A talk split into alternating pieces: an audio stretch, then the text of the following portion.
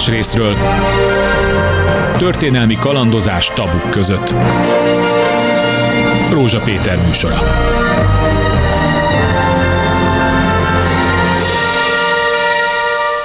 Jó napot kívánok! A másrésztről adás napja, május 26-a. Teljesen véletlenül szerkesztőm Herkulis Eszter nem is gondolta, hogy amikor ezt a műsort elkezdte szervezni, hogy pont erre a napra esik, de eh, nagyon szinkronban lesz a témával. Ugyanis 1912. május 26-a, éppen 110 évvel ezelőtt született Kádár János. Tényleg nem akartuk, hogy erre a napra essék, hogy az őt is érintő témával foglalkozunk, de ez így jött ki ugyanis most a célszemély, hogyha így mondhatom, az a Grósz Károly lesz, akinek egészen különleges viszonya volt a múltjához, és a pártja múltjához, és Magyarország történetéhez, történelmihez 1945-ös időszak után, és ezen belül egészen különleges viszonya volt a történelemnek avval a figurájával, akit ma hősként ünneplünk Nagy Imrével. De természetesen ezen keresztül Kádár Jánosról. És miért mondom ezeket a neveket egy csoportba? Azért mondom ezeket a neveket egy csoportba, mert egy rendkívül izgalmas tanulmány született a témában. Megyesi Konstantin, a Szegedi Egyetem adjunktusa történész, aki egyébként a Szegedi Múzeum igazgató helyettese is, készítette el ezt a tudományos munkát, amit egyébként a HVG részletesen is közölt Murányi Gábor kommentárjával. Megyesi Konstantin itt van a stúdióban, Szerbus Konstantin, mi a régi Szegedi, Szegedi Egyetemi múlt, közös múltunk okán nem fogjuk véka alá rejteni, hogy tegeződünk, de nem tudtam, hogy ezzel a korszakkal foglalkozol. És az az érdekes, a tanulmányodnak a címe az eléggé sokat mond annak, aki ezt a korszakot valamelyest ismeri. Grósz idézve az a címe a tanulmányodnak, hogy itt van a nyakunkon. Akkor kezdjük ennek szituálásával. Ezt mikor mondta, és vajon miért? 1989 április végén mondta Grósz egy MSZMP-s belső tanácskozáson, az úgynevezett Nemzetbiztonsági Bizottságnak az ülésén mondta ezt Grósz Károly. Ez egyébként ez egy nagyon bonyolult nevű bizottság volt, sok-sok része volt a, a névnek, de alapvetően így tudjuk leegyszerűsíteni egy Nemzetbiztonsági Bizottság. Ezt a bizottságot egyébként Grósz egy ilyen saját testületnek tekintette. Aha. Abban az időszakban a politikai bizottságban, meg a központi bizottságban már nem mert őszintén beszélni, mert tudta, hogy az két percen belül kint van az ellenzék ellenzéknél, meg kint van a, a Szabad Európa Rádiónál, ebben a bizonyos testületben még komfortosan érezte magát, ebben uh-huh. a mhm. Nemzetbiztonsági Bizottságban. Itt sokkal őszintébb. Tehát ennek a, ennek a bizottságnak a jegyzőkönyvei azért nagyon érdekesek, meg izgalmasak, mert őszintén beszél benne, nagyjából lehet rekonstruálni, hogy mi van Grósznak a, a fejében, és hát szóba került ugye Nagy Imre, hát egyértelmű, hogy 1989 első hónapjaiban megkerülhetetlen téma volt ez. És hát Tehát itt... ez tulajdonképpen, bocsáss meg, hogy közben az egyik első lépés ahhoz, hogy Grossnak mindenképpen a nyilvánosság előtt is majd állást kell foglalni a Nagy Imre személyével kapcsolatban, mert már ne felejtsük el, hogy ezt megelőzően bőfél évvel, 1988. június 16-án a Párizsi Perlasház temetőben a magyar emigráció megrendezi Nagy Imre jelképes temető. Óriási óriási nemzetközi visszhangja van, és kikerülhetetlen, hogy a magyar pártvezetés innentől kezdve ezt a témát valahogy kezelje. Ennek tehát egyik manifestuma, mint most idéztél, hogy 89 tavaszán Grósz ebben a szűkebb körben végre elkezd beszélni nevezetesen kényszerűen bejelentő, hogy ezzel valamit csinálunk kell az élet rákényszerítette, hogy valamilyen szinten már hamarabb is megfogalmazzon gondolatokat Nagy Imrével kapcsolatban. Az első nyilvánosság előtti megszólalása Nagy Imrét érintően az egyébként 1988 májusában van Londonban. Londonban... Aha, az a híres esemény, bocsánat, Krassó György, a magyar emigráció egyik kimagasló figurája, aki később a rendszerváltás után haza is érkezik, illetve előtt közvetlenül. Egy kínos kérdést tesz fel Londonban, Egyébként Grossz kiáll egy nemzetközi sajtótájékoztatóra, és ott mi hangzik el akkor? Igen, Thatcher asszonyjal tart egy, egy nemzetközi tájékoztató tárgyalás az angol miniszterelnökkel, és utána van a, lehet, van a lehetősége a sajtónak arra, hogy kérdezzen, és Krassó föláll, és elkezdi Nagy Imréről kérdezni Grósz Károly miniszterelnököt. Aha. Ekkor még Grósz csak miniszterelnök. Igen. Ugye a májusi pártértekezlet előtt 88. vagyunk néhány, 88 május, tehát néhány héttel vagyunk a májusi pártértekezlet előtt, és Gross, hát ugye neki azért van kommunikációs rutinja, hiszen évtizedeken keresztül agitpropos volt, propagandista, tehát ért a, a kommunikációhoz, beleköt abba, hogy Krassó nem pontosan idézte, elkezdi ott legyalulni, beszól neki, hogy ha a miniszterelnöktől kérdez, akkor pontosan Aha, idézze őt, kiok, keményen kioktatja, de rendkívül határozottan, és hát Krassó nem tud mit kezdeni ezzel a helyzettel, Gross pedig rendkívül boldog, hogy ezt úgymond túlélte, átvészelte, lesöpörte, nem, nem adja nem ad, nem ad, tehát konkrét választ nem ad, pedig Krassó arról kérdezi, hogy lehet-e temetés, el lehet-e méltó módon temetni Nagy Imrét is 88 május, 88 május. Krassó már tudta, hogy alig egy hónap múlva a párizsi temetőben megrendezi az emigráció a szimbolikus Nagy Imre temetést. Én azt gondolom, nyilván, hogy, hogy Krassóék már ezt, ezt tudták. Tudta, tehát... És ezért kérdezett rá. De ez is egy kényszer volt akkor a magyar pártvezetés számára, hogy vegye elő Nagy Imre ügyét, mert itt ég a talaj. Igen, és ö, a, onnan tudjuk ezt, hogy Grósznak mi volt a kommunikációs taktikája, hogy nem sokkal később ö, van egy munkásőr gyűlés, uh-huh. ahol, ahol poénkodva ezt előadja a munkásőr vezetőknek. A munkásőr vezetők nagyon kacagnak, hogy akkor az ő vezérük az hogyan tudta ö, hát ugye ezt az egész helyzetet valahogy túlvészelni és lenyomni Krassót. Erről van is egy, egy felvétel, úgyhogy e, innen tudjuk. Ugyanakkor hát hiába tűnt úgy, hogy lenyomta a Krassót. Krassó természetesen azért a magyarországi kapcsolatainak erről beszámolt, és hát ugye azért Krassót az állambiztonság figyelte, meg az ő magyarországi kapcsolatait is figyelte az állambiztonság, és miatatlankodott, hogy őt lesöpörte a Grósz, pedig hát ezt megkérdezte, és erről beszélt a, a különböző ismerőseinek, és ebből fakadóan, hogy az állambiztonság rajta volt az ügyön, bekerült a május 10-i operatív jelentésbe. Aha. Abban az operatív jelentésben az összes állami pártvezető, a legfelsőbb pártvezetés megkapott, közöttük Kádár János is.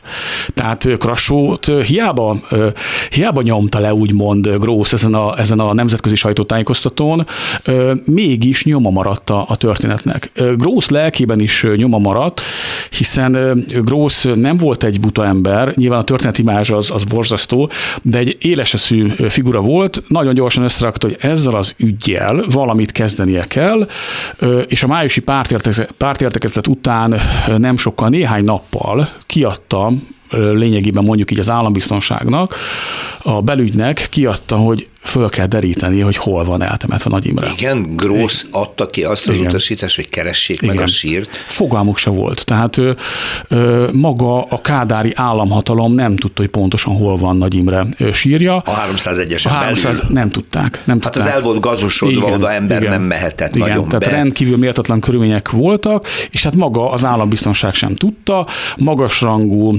állambiztonsági szakembernek kellett kimennie, de olyan szinten titok pontokban, hogy nem is a főbejáraton keresztül, hanem egy oldalbejáraton keresztül. Igen. Az első körben ezek a szakemberek, hát ezek ugye azt tanulják, hogy ilyen típusú dolgokat kinyomozzanak, meg felderítsenek. Első körben nem tudták, hogy hol van, nem, nem találták meg. Tehát egy komolyabb vizsgálatra volt szükség, és csak ezt követően derült ki egyáltalán az, hogy hol van, hol van a sír, hol van, hol van Nagy Imre. Oké, okay. egy picit visszaugrunk, néhány héttel csak, amiről most Nagy Konstantin beszél, Megyesi Konstantin beszél, hogy amikor a titkosszolgálati jelentésből Kádár szembesül azzal, hogy Nagy Imre kérdése előkerült, az egy külön külön fejezet lehet, hiszen az ő Nagy Imre fóbiája ugye végigkíséri az egész életét. Most már tudjuk, hogy rettegett attól, hogy szembe kelljen nézni, hogy ő a gyilkosa retteget az egész korszaknak ugye a felelevenítésétől. Az ő, ha, ha, ha tehette volna, akkor ő a 60-as évek konszolidációjától kezdve építette volna meg a saját történelmi képét. A véreskező gyilkos vezetőt azt ő kitörölte volna. Mit érezhetett vajon Kádár, amikor látta, vagy felfoghatta-e akkor, hogy innentől nincs mese, a történelem elé sodorja újra Nagy Imre hulláját, és neki ott kell állnia. Grósztól magától tudjuk azt, hogy Kádár számára Nagy Imre tabu volt. Tehát ez nyilván ez egyértelmű, Igen, de Grósz egy, egy fontos tanú ilyen szempontból. Igen. Tehát ő is ezt megerősítette a különböző visszaemlékező interjúkban, meg hát vannak azért más történetek. Ugye azt kell tudni, hogy a 80-as években Kádár lassult, és nagyon szerette azokat a helyzeteket, amikor délutánonként, esténként fölment a pártvezető társaihoz, és így beszélgettek. És akkor ilyen nagyon könnyed társalgás volt és hát havasi, óvári, egyre inkább azt gondolták, hogy meg kellene beszéltetni Kádárt Nagy Imréről, hiszen Kádár ezt a titkot elviszi a sírba, és, vala, és a történelem számára nekik, mint pártvezetőknek kellene megszólaltatni Kádárt. Próbálkoztak, próbálkoztak, és Kádár mindig hárított. Tehát ezeket a könnyed társadalmásokat megszakította. És hát ez már ilyen szinte mókás dolog, hogy egy idő után, amikor próbálkoztak, hogy Nagy Imréről beszéltessék a pártvezető társai, akkor mondta, hogy neki mennie kell, mert várja Mariska néni a felesége. Uh-huh. Tehát egy idő után ez volt a jelszó. Tehát, hogyha kényelmetlen témáról kellett akkor beszélni, akkor jött Mariska néni, és Mariska nénit kellett Most már fogadni. Pillanat, ennek milyen nyoma, dokumentuma maradt ezeknek a beszélgetéseknek? Különböző visszemlékezések, Aha. tehát többek között például a német Miklósnak a, a visszemlékezése. Ő, ő is részt vett olykor ilyen? Igen, ő is, mint, mint fiatal közgazdász, mint, mint MSZMP-s gazdaságpolitikus, és a, a nagy öregek egyébként német Miklóst is megpróbálták rávenni hogy, hogy ő is kérdezzen. Hmm. De és hát, akkor jött Mariska néni. És hát jött Mariska néni, tehát innentől kezdve ez, ez, ez reménytelen küldetés volt német Miklós számára, tehát nem tudták megbeszéltetni. Grósz Károly személy egyébként ilyen szempontból is fontos, hiszen nagyon-nagyon bonyolult volt az ő kapcsolatuk. De amikor már Grósz a főtitkár, és Kádár pedig pártelnök, hát egyfajta ilyen mentorként próbálta segíteni az új főtitkárnak a tevékenységét, akkor nagyon sok beszélgetés van közöttük. Uh-huh. Noha Kádár úgy érezte, hogy a májusi pártértekezleten Grósz szembe ment vele, és nagyon komoly sírelmei vannak. Ugye erre mondják azt, hogy ez egy ilyen apagyilkosság volt Grósz részéről, hiszen Kádár, mint fogadott fiút kiválasztotta Grószt, Grósz pedig szembe ment az apjával idézőjelben. Tehát volt egy, egy nagyon komoly sírelem Grószban, meg is fogalmazott a az egyik közvetlen munkatársának egy ilyen gondolatot Kádár János, hogy a májusi pártértekezleten a Brutusok megjelentek. Aha, erre vonatkozott tehát ez a uh-huh, és, gyors is áruló. Igen, igen, és, és éppen ebből fakadóan volt Kádárban nagyon komoly sérelem, de ezzel párhuzamosan mégis akar segíteni az utódának. Tehát mégiscsak azért ő volt a fogadott fiú. Mégis akar segíteni, és nagyon sok beszélgetésbe belement. Tehát senkivel nem volt hajlandó belemenni Nagy Imréről beszélgetésbe, még Acél György Györgyel sem igazán, pedig Acél György valóban évtizedeken keresztül bizalmi embere volt, és sokat együtt beszélgettek, sétáltak kint a, a Dunaparton. Igen, meg a Balatoni üdülőben is egymás mellett volt a villájuk, és a két villa között volt egy kitaposott út, ott sétálgattak délutánonként, amikor senki nem hallott és beszélgetett Acél és Kádár, igen, igen. Ez, egy, ez egy ilyen legenda. És még ott se, tehát még Acél uh-huh. és Kádár között sem jöhetett elő a maga tisztaságában a Nagy Imre ügy, viszont a grószos beszélgetések években, tehát amikor Grósz Károly, mint utód faggatta, akkor volt, hogy megnyílt. Volt, hogy megnyílt, és, és megfogalmazott gondolatokat. Olyan típusú gondolatokat fogalmazott meg Kádár Grósznak, amit a nyilvánosság előtt nem. A, a botrányos, szörnyű, traumatikus utolsó Kádár beszédben sem, hiszen az egy, az egy rendkívül kusza beszéd volt. Azt lehetett tudni, hogy ez az ember, mármint Kádár János egyszerűen nem tud szabadulni Nagy Imre emlékétől, nem tud szabadulni ettől a felelés, felelősségtől, hogy ő küldte a, a halába, ez egyértelmű a szöveg alapján. De hogy pontosan mit gondol Nagy Imréről, az nem jön át, mert annyira kusza a szöveg. Grósznak viszont főleg tisztább pillanataiban beszélt Nagy Imréről, és nagyjából azt mondhatjuk, azt lehet levonni következtetésként, hogy a, a bűntudat és a gyűlölet volt keveréke. egyszerre. Annak a keveréke. Tehát nyilvánvaló, hogy volt bűntudata, volt lelkismete. Ennyiben Kádár János, ha tetszik, ha most szabad így fogalmazni, külön, mint Rákosi Mátyás. Rákosi Mátyás megírta a visszaemlékezéseit ö, nyugdíjas korában, semmi. Egy apró, egy semmi, semmiféle lelkismert utaló gondolat nincs ebben a mhm. szövegben. Tehát Rákosi Mátyásban pedig hát Rákosi Mátyás is egy tömeggyilkos volt, nincs, nincs lelkismertudás. Kádár János viszont igaz, hogy évtizedekkel, évtizedekkel később, a halál előtt nem sokkal, de viaskodik a, a lelkismertével, a gyilkosságok és a Nagy Imre gyilkosság miatt, de ezzel párhuzamosan megvan, megvan benne a Nagy Imre ellenesség is. Tehát nagyon komoly sérelmei vannak, és ezeket Ezt a sérelmeket... Grósznak azokból az interjúiból derül ki, és Megyesi Konstantinot olvastad, amit már ugye idős korában súlyos betegen adott egy nagy interjút Kanyó Lászlónak, ha jól emlékszem, még 8, több, több 92-ben, de több nagy is több. volt, talán Jusz László három, is Három-négy nagy interjú volt. Uh-huh. És ő, ott már eléggé őszintén beszél nagyon őszintén a Grósz arról, hogy igen. ez az egész korszak számára igen. mit jelentett, és Nagy Imiréről is. Igen, igen, igen. Előrevetítem, és majd arról akkor kérlek, hogy külön beszélj, hogy azért Grósz úgy indul a 40-es években, hogy számára Nagy Imre idol. Tehát ő Nagy Imre párti volt, tehát ő neki érdekes átfordulása van, és érdekes számára, hogy fel kell tudnia dolgozni, hogy az egykor általa is nagyra tartott Nagy Imrét bűnösnek fogadja el, aztán utána ő asszisztálja legalábbis addig a pontig a történelemben ezt a szerepet, hogy a temetés mégiscsak majd realizálódik, Persze először csak arról van szó, ha jól tudom, hogy a pártvezetés abban állapodik meg, hogy a hozzátartozóknak majd lehetővé teszik Nagy Imre eltemetését, ezt a nyilvánosság kizárásával akarták, pont zárójel bezárva ugorjunk tehát akkor vissza. Kádár. Még nem tudjuk ebben a pillanatban, de aztán az következik be, hogy alig egy hónap különbséggel eltemetik Nagy Imrét, és egy hónap múlva eltemetik Kádár János. Ez a történelem, nem tudom, igazságszolgáltatásával. A Gross interjúkból, és akkor visszatérek most ide, számodra világossá válik-e, hogy maga Grósz Károly Nagy Imre helyét, szerepét világosan, hely, világosan látja-e, vagy ő is még szerecseny mosdatásban él Kádárt illetően, hogy foglal állást, állást foglal-e, vagy elkeni ezt a dolgot? Ezek az interjúk, ezek nagyon fontos források, ezek, mármint az interjúk, amelyeket Grósz Károly élet, életút interjúként adott, ezek között vannak publikált és vannak publikálatlan Igen? interjúk. Oh. Nagyon őszinte egyébként, azt tényleg alá kell húzni, és szembenéz a, a múltjával, nagyon érdekes, nagyon jó elemző egyébként, tehát nagyon világos gondolatai vannak ezekben az interjúkban Grósznak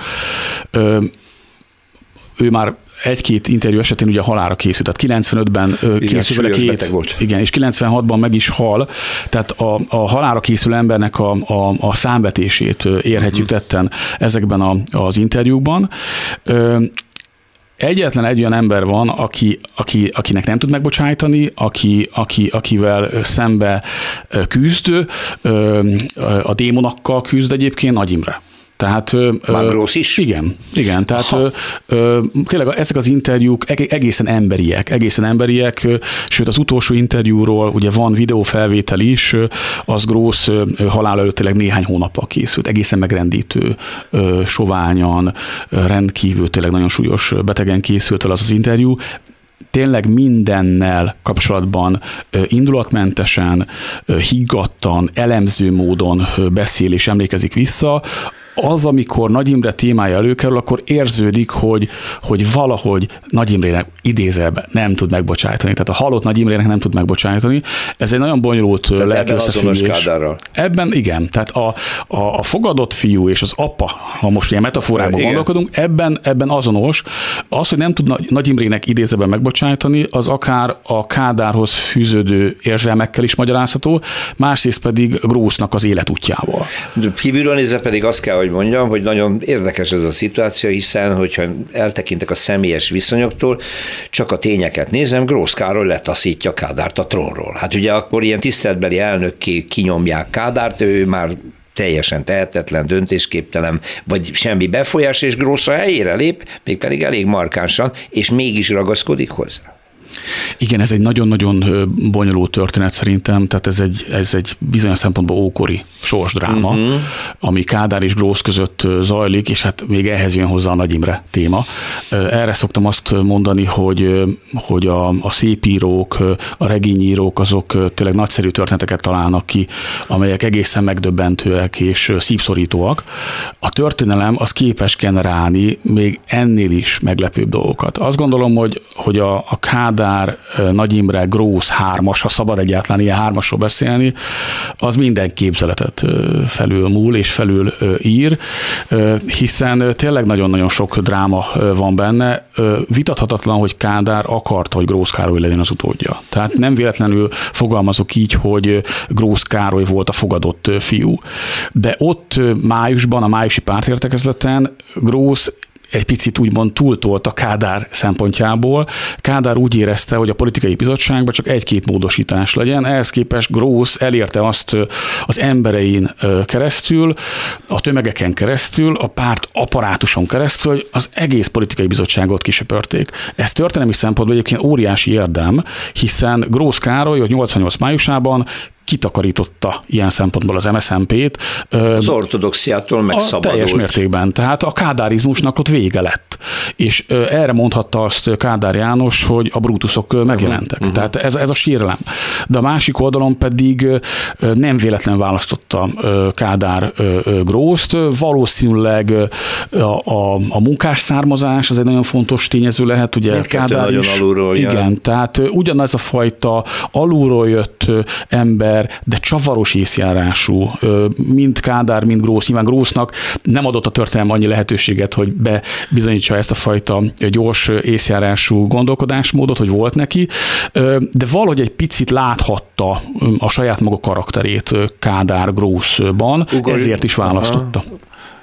Nálad olvastam, Konstantin, hogy Grószt az anyja neveli fel, ugye a neve is tőle van.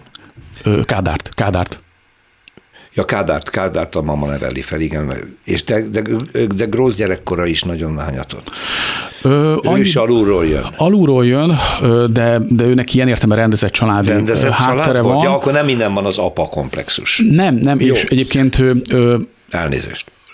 Grósznak volt egy példaképapja, idősebb Grósz Károly, aki egyébként illegális kommunista volt, majd a kommunista hatalomátvétel után Miskolci pártemberré válik, a 70-es években hal meg, tehát lényegében Grószban nincs ilyen típusú apa komplexus, de mégis mondhatjuk azt, hogy politikai értelemben azért Kádár János volt az apja. Igen, igen, igen, ez a Miskolcról indulás, utána föl Pestre, utána vissza Miskolci első titkának, igen. és utána akkor jön titkán, főtitkán főtitkának, meg miniszterelnöknek. Igen, bocsánat azért a kitérőjére, akkor én ezt összekevertem ezt a dolgot, de ezt az apa komplexusnak az eredetét kerestem, de akkor ez tisztán egy politika történeti apa komplexus, igen. ha lehet ezt. Igen, így. igen. Most megint nagyon érdekes ez az apa kép és a ragaszkodás hozzá. Nem csak, hogy túllépi őt ugye 89 tavaszán a, a, a, a pártvezetés lecserélésével, hanem ő tud valamit, ha jól emlékszem és jól időzem, 1956-ban, október végén, amikor aztán fordul a kocka, és már az oroszok megfordulnak és jönnek vissza Budapest felé, Grósz nagyon szeretne Kádárral találkozni a parlamentben, keresi, nem találja, nem tud vele beszélni, és van egy pillanat, amit nyilván az interjúiból idéztél be, ugye, hogy egyszer csak már éjszaka van, amikor a folyosón meglátja a Kádárt, oda akar menni hozzá, az bemegy egy ajtón, és mire Grossz utoléri, Kádár eltűnt, és Kádár innentől kezdve akkor kikerül elő, amikor az orosz tankok visszahozzák. Ott állt át. Ő tehát tudja, hogy Kádár áruló. Ez egy metaforikus történet. A, a történet szereplőjeit nem Grósz, hanem Földvári Rudolf, aki Grósznak volt a főnöke Miskolcon. Ja. Tehát a Miskolci a, első titkár ebben az időszakban. Igen. Ezt vegyük, Viszont, újra, vegyük újra? Nem, vagy? nem, akkor tisztázzuk, mert ugye ezek olyan kis apró történetek, amit soha nem hallottunk róla. Igen, Tehát ez egy fantasztikus történet. Is. A Földvári volt akkor ezek szerint az első titkár, Grósz vele dolgozik, szoros viszonyban vannak, és míg Földvári később ő, Nagy Imre hívője marad, Grósz viszont átáll. Igen. Ah, Földvári Rudolf önmagában is egy rendkívül érdekes történelmi figura, él még. Rudi bácsi, a szabad így mondani, 101 éves is él. Azt a mindenit. Ő sokat látott a történelmből. Az 50-es évek elején, mint fiatal pártkáder, ő egyébként tagja volt a Rákosista Politikai Bizottságnak, és Stalin halálakor volt egy olyan típusú protokoll, hogy az adott kelet-európai csatlós állam pártjának a vezetője, illetve az adott főváros pártjának a vezetője kell, hogy elmenjen a temetésre, és kellett ott állniuk Stálin koporsója mellett. A magyar pártvezető Rákosi Mátyás volt 1953-ban, a budapesti párbizottság első titkára pedig Földvári Rudolf. Ha. Tehát Földvári Rudolf és Rákosi Mátyás ott állnak Stálin koporsója mellett. A későbbiekben viszont Földvári Rudolf, amikor Miskolcra helyezik, és egyre inkább találkozik a valósággal, akkor ő érzi azt, hogy itt valami nagyon nincs rendben. Tehát ez a rákosista hatalomgyakorlás, ez, ez szörnyű. Ő 1956-ban teljes melszélességgel Nagy Imre és a forradalom ügye mellé áll, és a későbbiekben sem fordul szembe a forradalom eszméjével, életfogytiglanra ítélik. Még az a veszély is fönnállt, hogy esetleg kivégzik Tényleg? Földvárit. Földvárit egyébként úgy bélyegezték meg, hogy ő a Borsodi vagy Miskolci Nagy Imre. Aha. Szoros munkakapcsolatban volt a Grósszal. Azt lehet mondani egyébként, hogy kifejezetten jó viszonyban voltak. Grósz is 55-56-ban, mint, mint pártaparátus képviselő, egyébként egy, egy reformer gondolkodású figura. 56 októberében Grósz is a forradalom mellett áll, mint ahogy Földvári, csak hát ugye 1956. november 4-én jön a nagy kérdés. Nagy Imre vagy Kádár János. De ez konkrétan úgy jön, hogy az oroszok bemennek Miskolcra, odaállítják őket, Földvárit is Grószt is, és talán még többeket is, és ott mi történt? Igen, a, a Miskolci borsodi vezetőket oda összegyűjtik a szovjetek, hát nem, nem tárgyalni hívták őket, azért erőszak is volt, és az a kérdés, hogy elismerik-e az új Kádár kormányt vagy sem. És, Tehát ezt már Miskolconnak az oroszok felteszik. Ez a parancs. A... Ez aha, a parancs. Aha. Ez a parancs. Tehát teljesen egyértelmű, hogy a, a szovjetek, a szovjet katonák a parancsot teljesítenek, mindenkit nyilatkoztatni kell arról, hogy elismerik vagy nem. A többség egyébként nem ismeri el, azokat internálják. A kisebbség elismeri, például Grósz Károly, tehát Grósz Károly úgymond megérzi a politikai időt, és hát egyből Kádár mellé áll, más szempontból pedig hát ugye Földvári Rudolf megfogalmazása szerint köpenyeg forgatóvá válik. Földvári meg nem. Földvári, Föld, földvári, földvári Nagy Imre mellett, és nem ismeri Imre, el nem, Kádárt. Nem ismeri el, ő egyébként azt mondja, hogy szeretne Kádár Jánossal beszélni. Az a történet, ami, ami szóba került, az, az még egy korábbi november 1 történet, amikor még, még Kádár János ott van a parlamentben, és Földvári már akkor is szeretne egyébként Kádárral beszélni.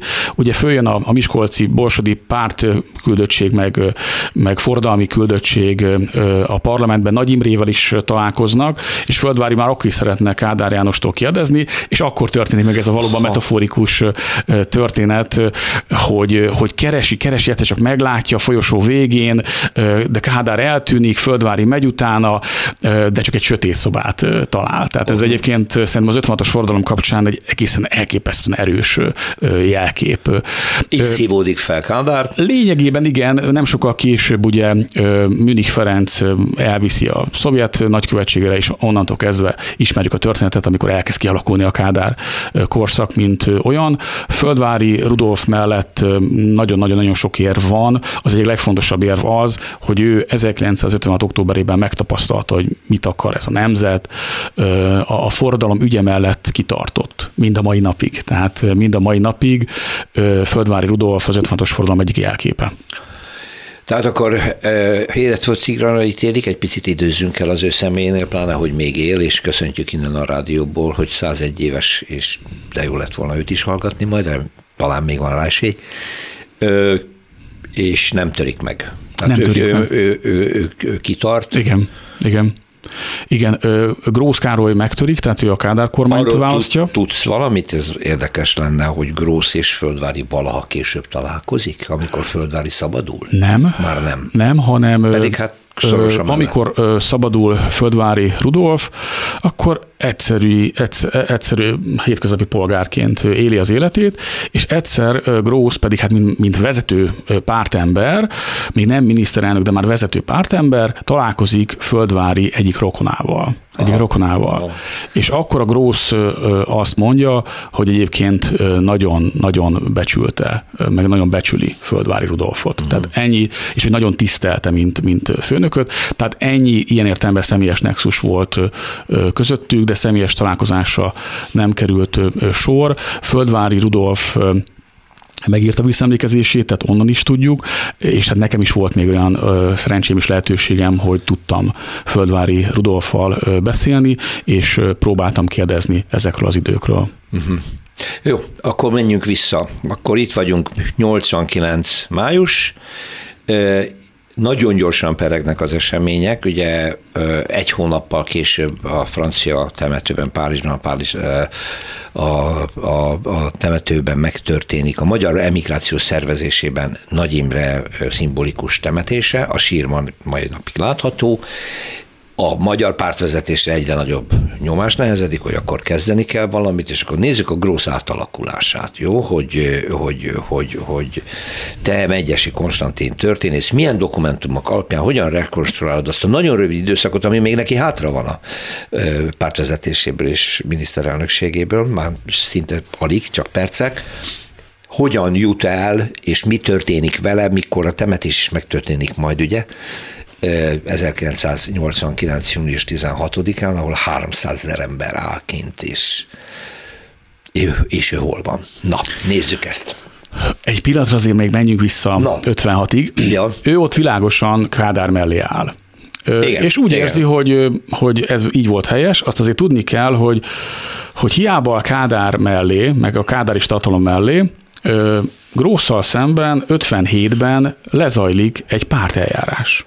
Éppen amiatt, hogy 56. októberében ő kiállt a forradalom ügye mellett, a helyi miskolci rákosi árvák, azok bosszú szomjasak, Aha. és megpróbálnak föllépni Grósz Károlyjal szembe. Ez a rákosi árvák az egykori rákosi híveket Igen, jelenti nyilván. meg a rákosista pártvezetést Borsodban, Borsodban. Miskolcon. Azok, akik egyébként 56. októberében elmenekültek a, a Miskolc környéki erdőkbe, meg hegyekbe.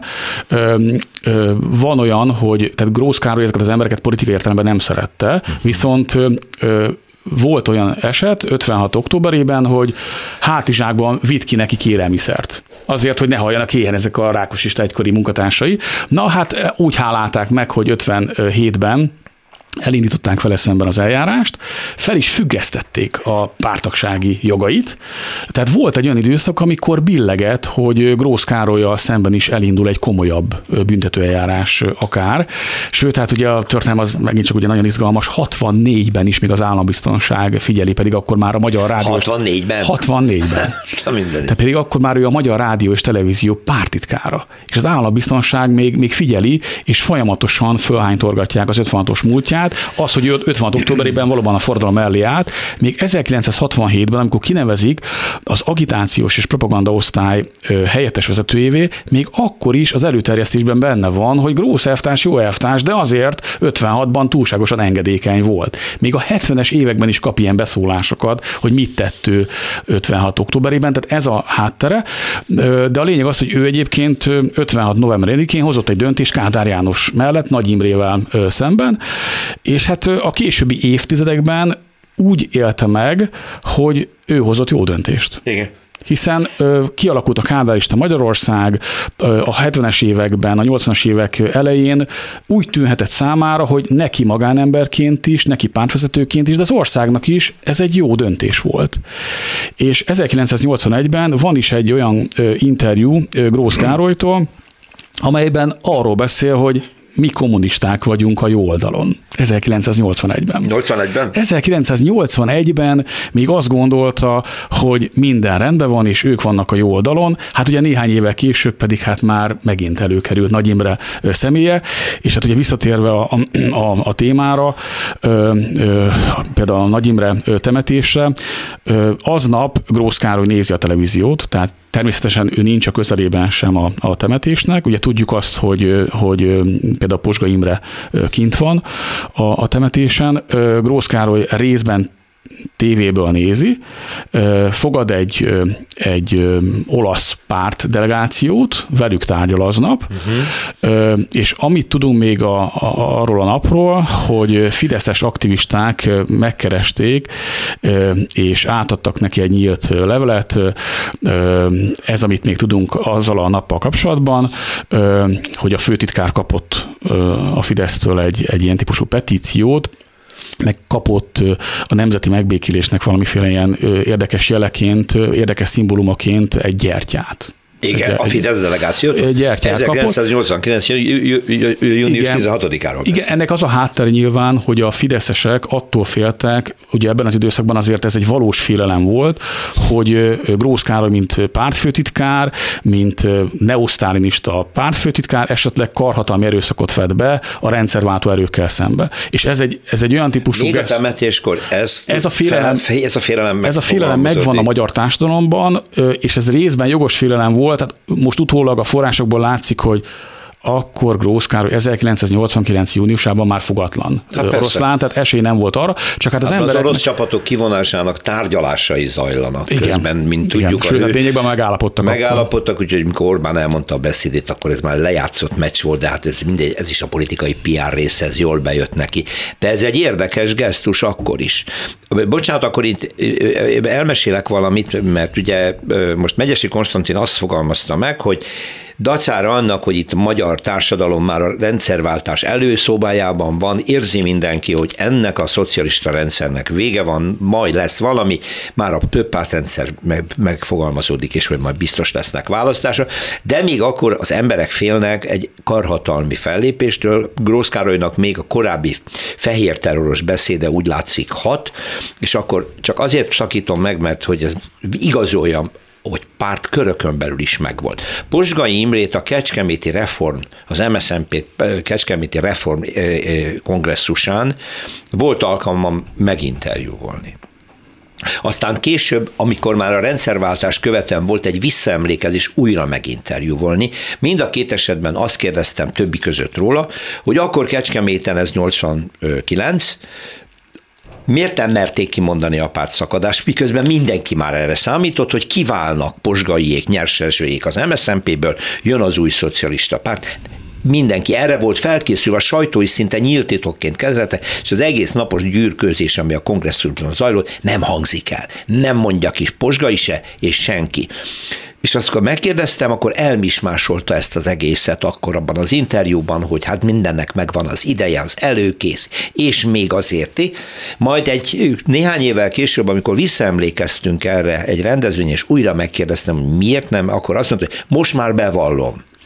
Azért, mert reális esélyét éreztük akkor, 89-ben, hogy az oroszok nem engedik, katonailag megtorolják, és bejönnek, ha mi bejelentjük a pártszakadást. Ami most már tudjuk, nem tudom történészként, hogy igazoló, de abszurdum, biztos, hogy erre nem volt esély. De ők rettegtek ettől. Igen, a források azt bizonyítják, hogy semmiféle ilyen előkészület nem volt. Az oroszok részéről? A, a szovjetok részéről semmiféle ilyen elképzelés nem volt, tehát Gorbacsov ezt nem engedte volna. Gorbacsov egy más karakter volt. Ő egyértelművé tette már 88-tól kezdve, hogy nem lesz több. Tehát 56. állítólag német Miklós személyesen beszélt Moszkvában Gorbacsovval, aki biztosítékot adott, hogy a politikai átalakulásban nem fog Szovjetunió beleszólni. Igen. Posgaiék mégis rettegnek. Igen, mert Posgainak 80 89 márciusában Rómában van egy találkozója Gorbacsov egyik tanácsadójával, Jakovlevvel, és Jakovlev fogalmaz meg olyan gondolatokat, Lényegében Jakovlev gondolatai egyfajta óvatosságra próbálják inteni Posgait, de Posgai, mint aki hát azért sokat látott kommunista politikus volt, megijed ezektől a gondolatoktól. Uh-huh. Tehát Jakovlev nem fogalmaz meg annyira drasztikus gondolatokat, de mégis Posgai ezt így fordítja le, hogy lehet, hogy lesz szovjet beavatkozás. Uh-huh. És emiatt van az, hogy nem mer föllépni, nem mer egy, egy reform kommunista pártot megalakítani, nem meri szétrobbantani a, a, az MSZMP-t. Ugyanakkor még. Akkor, 89 tavaszán, meg hát azért amiről még beszélni kell, és ami magyarázza, hogy miért tartottak a demokratikus ellenzék, a, a Fidesz, vagy egyáltalán a magyar közvélemény attól, hogy, hogy Grósz karhatalmi fellépésben gondolkodik 89 nyarán, akkor ez már valóban teljesen irreális volt. De ne feledjük, hogy 88. június 16-án viszont Grósz Károly miniszterelnökként, pártfőtitkárként döntött arról, hogy szét kell, szét kell verni a tüntető ünneplő tömeget. Ugye a szabadság téren van egy, a demokratikus ellenzéknek van egy, egy viszonylag komoly erődemonstrációja, ahol karhatalmi erővel zavarják szét azt a tömeget. Ez pont a Perlasezi temetés napja. Igen. Itt akkor Budapesten azért karhatalmi erőszak van. Ugye vannak nagyon jelképes fotók Kis Jánosról és Hogyne. Orbán Viktorról. Ugye Orbán Viktorékat, a igen, őket, igen. Orbán Viktorékat is beviszik a, a rendőrségre.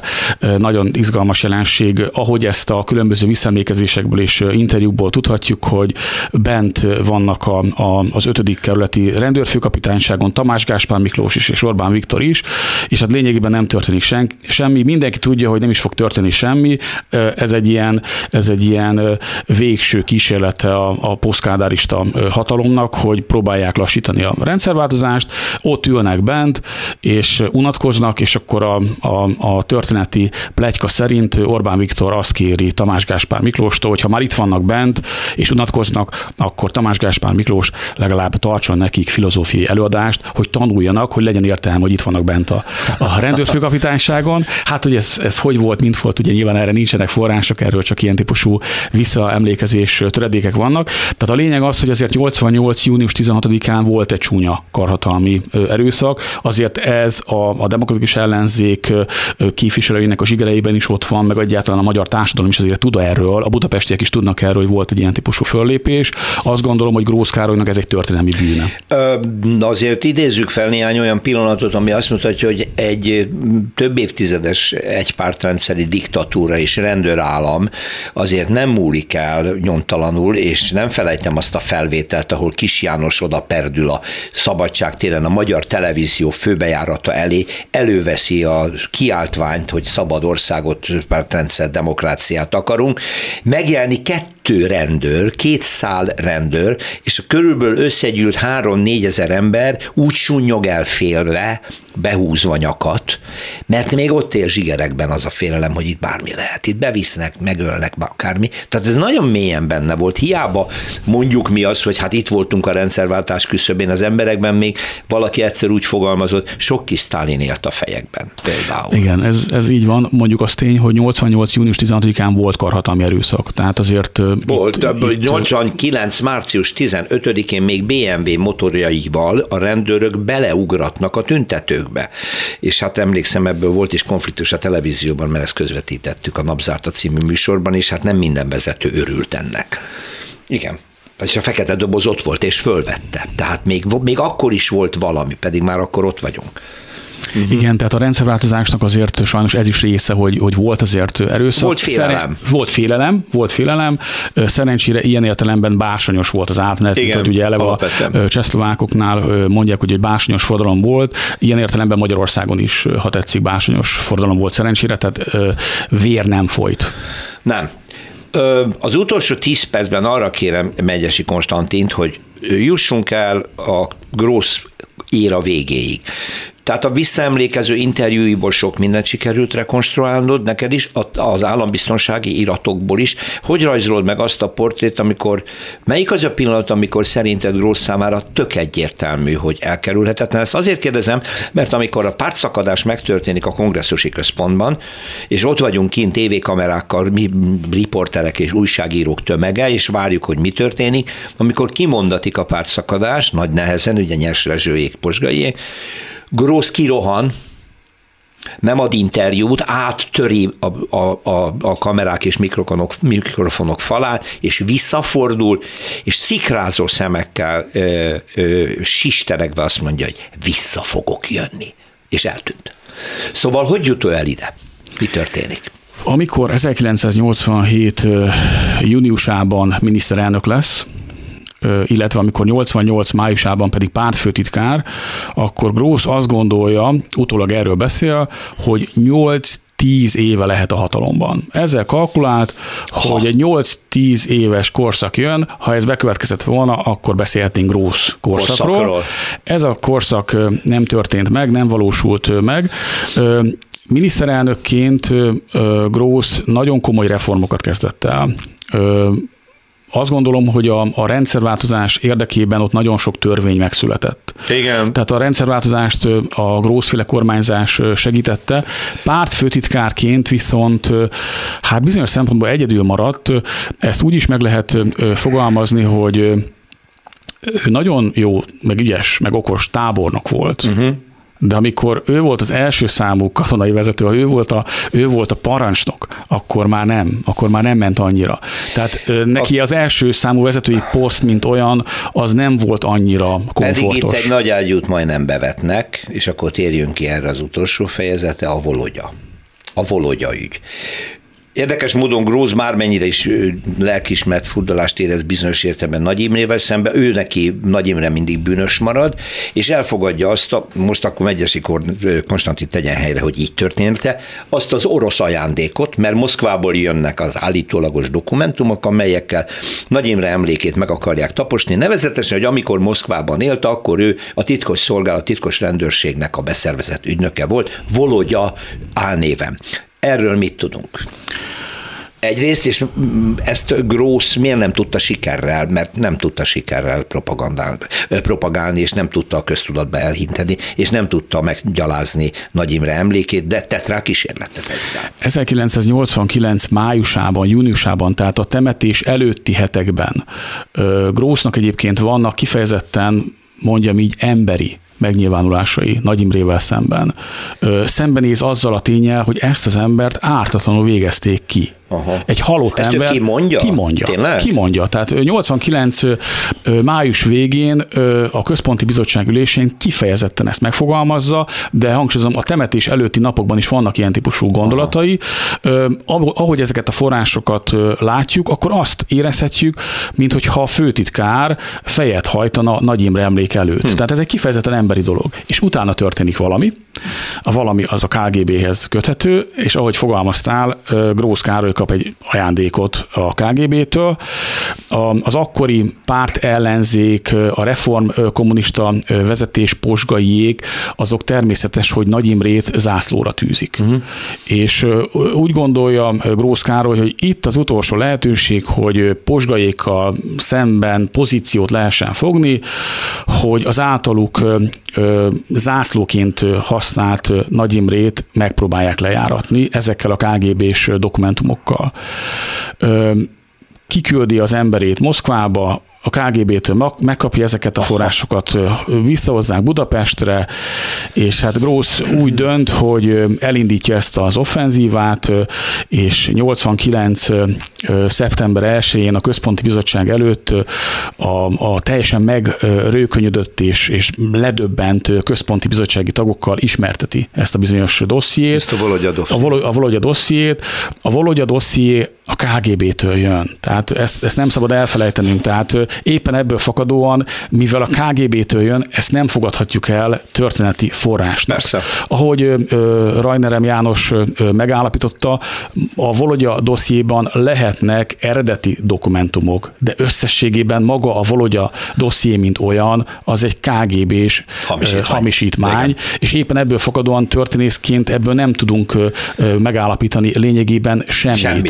De Gross mégis megpróbálkozik ennek Gross a megpróbálkozik, ez egy nagyon szomorú emberi történet, hogy lényegében az utolsó szalmaszába kapaszkodik. Gross valamikor 89 májusában, júniusában egyébként teljesen egyértelműen tisztában van azzal, hogy neki vége. Tehát főtitkárként Aha. ő már csak vegetál, ezzel tisztában van. Tehát ezt utólag is elmondja, és éppen ezért szerintem rendkívül szánalmas jelenség, hogy, hogy akkor ott az októberi párkongresszus előtt egy bő hónappal még ezzel megpróbálkozik, és, és, és ilyen értelemben besározza Nagy Imrének a, a, a nevét. De nem nagyon vevők erre még a pártkörökben sem? Nem, eleve úgy dönt a központi bizottság, hogy nem hozzánk nyilvánosságra Aha. ezeket a dokumentumokat, tehát maga a Volodya dosszié csak a későbbiekben szivárgott ki, akkor 89 őszén nem engedik. Különböző vélemények vannak erről, hogy, hogy ez hogy történt. Posgai visszemlékezéséből azt tudjuk, hogy Posgai, ahogy ezt Grósz elmondta a központi bizottság előtt ezeket a szörnyű mondatokat, akkor Posgai kirohant, majd hogy nem fizikai inzultust vállalt Grósz Károlyjal, és ő maga elmondta azt, hogy hogy ezeket nyilván nem szabad nyilvánosságra hozni, és ha esetleg Nagy Imrének vannak is vállalhatatlan tettei a múltjában, a múltjában az 58-as szerepvállalásával, tehát amikor vállalta a halát a forradalom ügyér, akkor tisztára mosta a múltját. Ezt ha lett is volna. Ha lett is volna, akkor tisztára mosta a, a múltját, úgyhogy, úgyhogy Grósz részéről ez egy, ez egy sikertelen próbálkozás. Alapvetően az első olyan jel Grósz számára, hogy, hogy véget fog érni a hatalma, az 89 április. Olyan 80... korán, pedig még milyen messzi vagyunk októbertől igen, a pártszakadás. Igen, tehát ez az első jel, amikor ő elgondolkodik, hogy itt valami nem fog működni. Készül egy nagy beszédre, megpróbálja mai kifejezése tematizálni a közbeszédet. Akkor van egy utolsó nagy kísérlete, a központi bizottság előtt mond egy nagy beszédet, és ha a forrás nézzük, akkor lehetséges egyébként, hogy ez a beszéd alkalmas lett volna arra, hogy Grósz Károly újra tudja magát pozícionálni. De hm. pont ezen a napon, pont ezen a bizonyos központi bizottság ülésen hangzik el Kádár János utolsó beszéde, és az mindent fölülír, mindent fölülír. Tehát az első jel az 89 április, hogy, hogy Grósznak ez nem fog menni, majd május-júniusban ez teljesen nyilvánvaló lesz, és a, a nyarat, meg a, a kora őszt azt úgy éli meg, hogy ő, mint főtitkár vegetál. Ez egy korai és késői felismerés egyaránt. Mert én azt gondoltam, hogy ő az utolsó pillanatig azt hitte, hogy ő hatalmon marad. Pontosan az idézett kirohanása, amikor a kongresszusiból távozik, és azt mondta, hogy még visszajövök. Tehát ez már csak egy vergődő embernek volt az utolsó.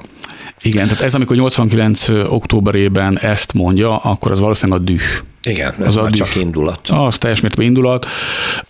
A későbbiekben hosszú heteken keresztül egyébként gondolkodik azon, hogy részt vegyen-e az új MSZNP megalakításában, mert Nyers Ezsővel volt egy megállapodása, hogy ő egy darabig semmiféle új párt megalakításában nem vesz részt, akkor utána hetekkel később mégis úgy dönt, hogy, hogy beleáll, és ugye a, a, a szélső baloldali új MSZNP az megalakul, Grósz Károly is egy darabig tagja ennek a pártnak, pártnak, sőt központi bizottsági tag, de hát egy idő után belátja azt, hogy ennek nincs értelme, hát igen, ez... és onnantól kezdve már nyugdíjasként éli az életét kint Gödöllön, és nagyon sok interjút ad, szerencsére nagyon sok interjút, mert ennek köszönhetően sok mindent tudunk Grósz életútjáról is, mert hát ezekről a sorsfordító történelmi időkről. Hát többi között, hogy megszületett Megyesi Konstantinnak ez a tanulmánya, ami alapján most beszélgettünk erről a korszakról, egy más optikából a Grósz Károly féle szerepvállalás szemszögéből, Gratulálok, és nagyon köszönöm, hogy itt voltál. Köszönöm. És ilyen forrásokhoz hozzájutottál. Az elmúlt egy órában Megyesi Konstantin történésszel, a Szegedi Egyetem adjuntusával beszélgettem.